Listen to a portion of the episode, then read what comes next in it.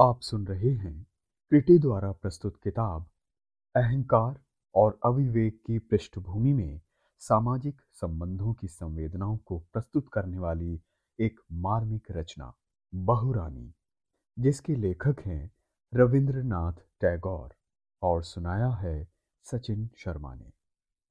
अध्याय 7। अचानक रामचंद्र राय की नींद खुल गई।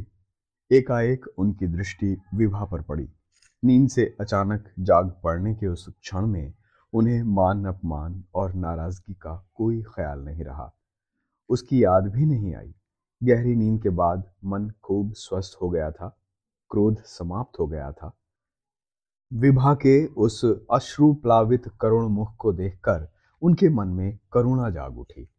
विभा का हाथ पकड़कर बोले, विभा रो रही हो? राम मोहन माल ने अंतःपुर में आकर विभा को प्रणाम करके कहा, माँ जी एक बार और आपके दर्शनों को चला आया। विभा मन ही मन अतीव प्रसन्न हो उठी।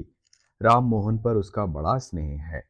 रिश्तेदारी के कामों से वो अक्सर यशोहर आता रहता था। विभा राम मोहन से किसी प्रकार का पर्दा नहीं करती थी।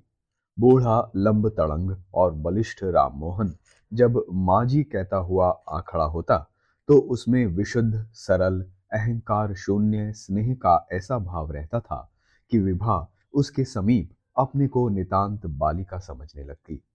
विभा ने उससे कहा, मोहन तू इतने दिन से आया क्यों नहीं? राम मोहन बोला, माँ जी पुत्र कुपुत्र हो भी सकता है, परंतु माता कुमाता कभी नहीं होती। मैं सोचा करता था जब तक माँ जी बुलाएंगी नहीं जाऊंगा नहीं, देखूं कब तक याद नहीं करती, लेकिन आपने तो एक बार भी याद नहीं किया। विभा से कोई जवाब नहीं बन पड़ा। उसने क्यों नहीं बुलाया ये ठीक से समझाकर कह न सकी। विभा की इस परेशानी को ताड़कर राम मोहन ने हंसते हुए कहा, नहीं माँ जी मुझे ही छुट्टी नहीं मिली इसलिए हाजिर ना हो सका। विभा बोली, अच्छा मोहन तू बैठ, अपने देश की खबर सुना। राम मोहन बैठ गया। वो चंद्रद्वीप की खबरें सुनाने लगा। विभा गाल पर हाथ धरे मनोयोग पूर्वक सुनने लगी। खबरें खत्म करके राम मोहन ने कहा, माँ जी आपके लिए शंख की ये 4 चूड़ियां लाया हूं, आपको पहननी होंगी, मैं देखूंगा। विभा ने सोने की 4 चूड़ियां उतार कर शंख की चूड़ियां पहन ली और हंसती हुई माँ के पास जाकर बोली, माँ मोहन ने तुम्हारी सोने की चूड़ियां उतरवाकर अपनी ये शंख की चूड़ियां पहना दी हैं।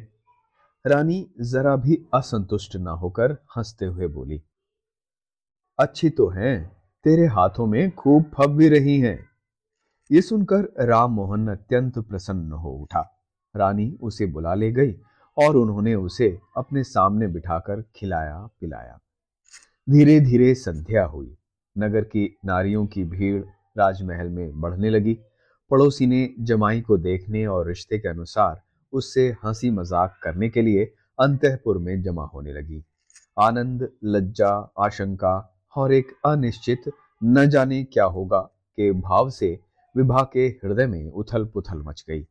मुंह और कान लाल हो उठे, हाथ पांव शिथिल पड़ गए। ये कष्ट है या आनंद सो कौन जाने। दामाद अंतःपुर में आए। रमणियों ने चारों ओर से उन पर हमला बोल दिया। चारों ओर हंसी की तीव्र ध्वनि सुनाई पड़ने लगी। सब ओर से कोकिल कंठियों का तीखा मजाक, मृणाल बाहों का कठोर ताड़न, चंपक उंगलियों के चंद्र नखों का तीक्ष्ण उत्पीड़न आरंभ हो गया।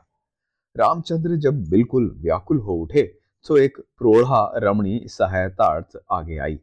उसने आते ही अपने कठोर कंठ से ऐसी जली कटी कहनी शुरू की और उसके मुंह से ऐसी भद्दी और फूहड़ बातें निकलने लगी कि धीरे धीरे सभी नगर नारियों के मुंह बंद हो गए और एक एक कर सब वहां से चली गईं। जब सारा घर खाली हो गया तब कहीं जाकर रामचंद्र को विश्राम मिला।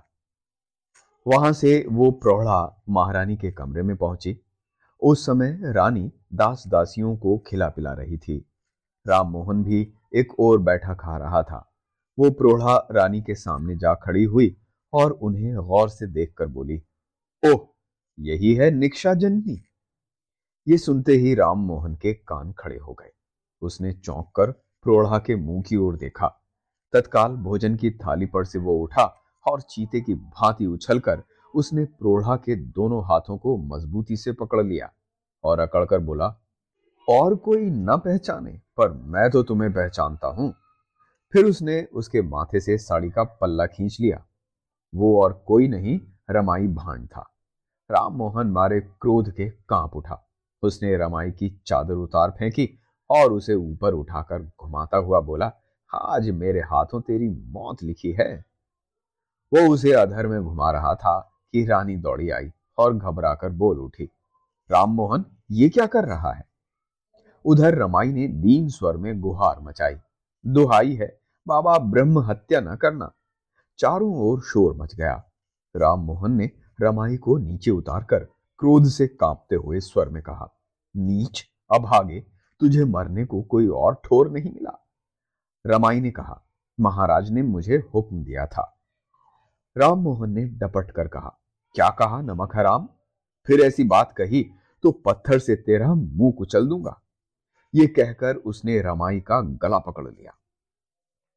रमाई आर्तनाद कर उठा।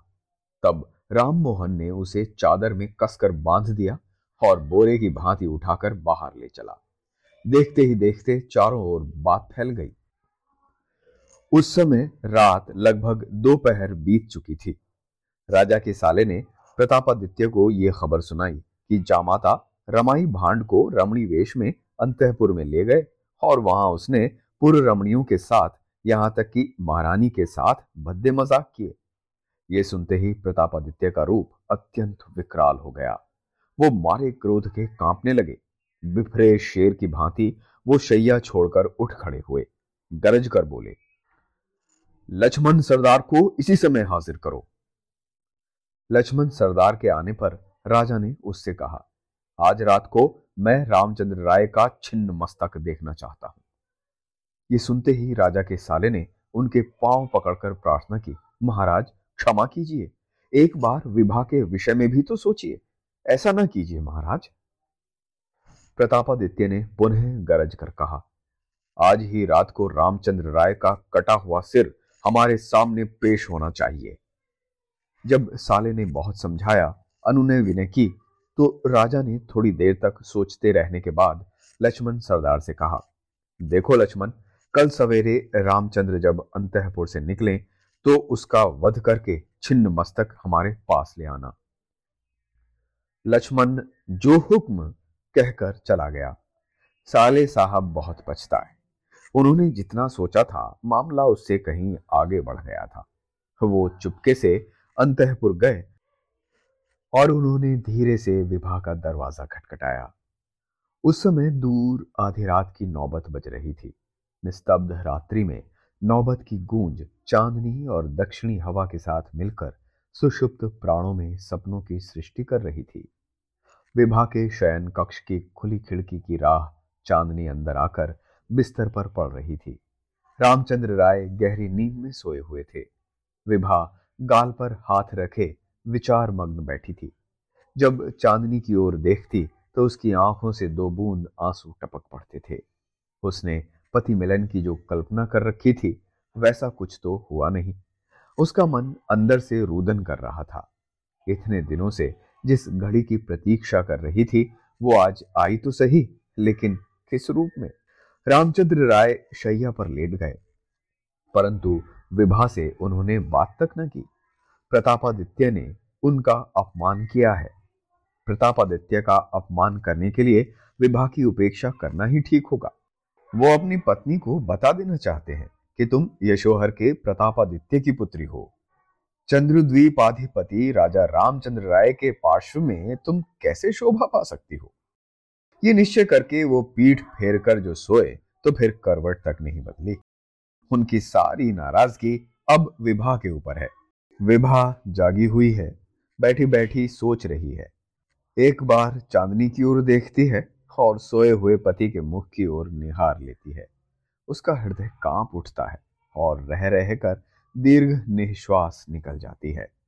प्राणों में बड़ी व्यथा हो रही है और अंतर में पीड़ा टीस रही है। अचानक रामचंद्र राय की नींद खुल गई। एकाएक उनकी दृष्टि विभा पर पड़ी। नींद से अचानक जाग पड़ने के उस क्षण में उन्हें मान अपमान और नाराजगी का कोई ख्याल नहीं रहा। उसकी याद भी नहीं आई। गहरी नींद के बाद मन खूब स्वस्थ हो गया था। क्रोध समाप्त हो गया था। विभा के उस अश्रु प्लावित करुण मुख को देखकर उनके मन में करुणा जाग उठी। विभा का हाथ पकड़कर बोले, विभा रो रही हो? विभा आकुल हो उठी। मुंह से वो कुछ भी न कह पाई। उसकी आंखें मुंद गईं। तब रामचंद्र राय उठकर बैठ गए। विभा के सिर को धीरे से उठाकर उन्होंने अपनी गोद में रख लिया और उसके आंसू पोंछ दिए। ठीक उसी समय किसी ने दरवाजा खटखटाया। रामचंद्र राय चौंक कर उठ बैठे। कौन? बाहर से जवाब मिला, जल्दी दरवाजा खोलो।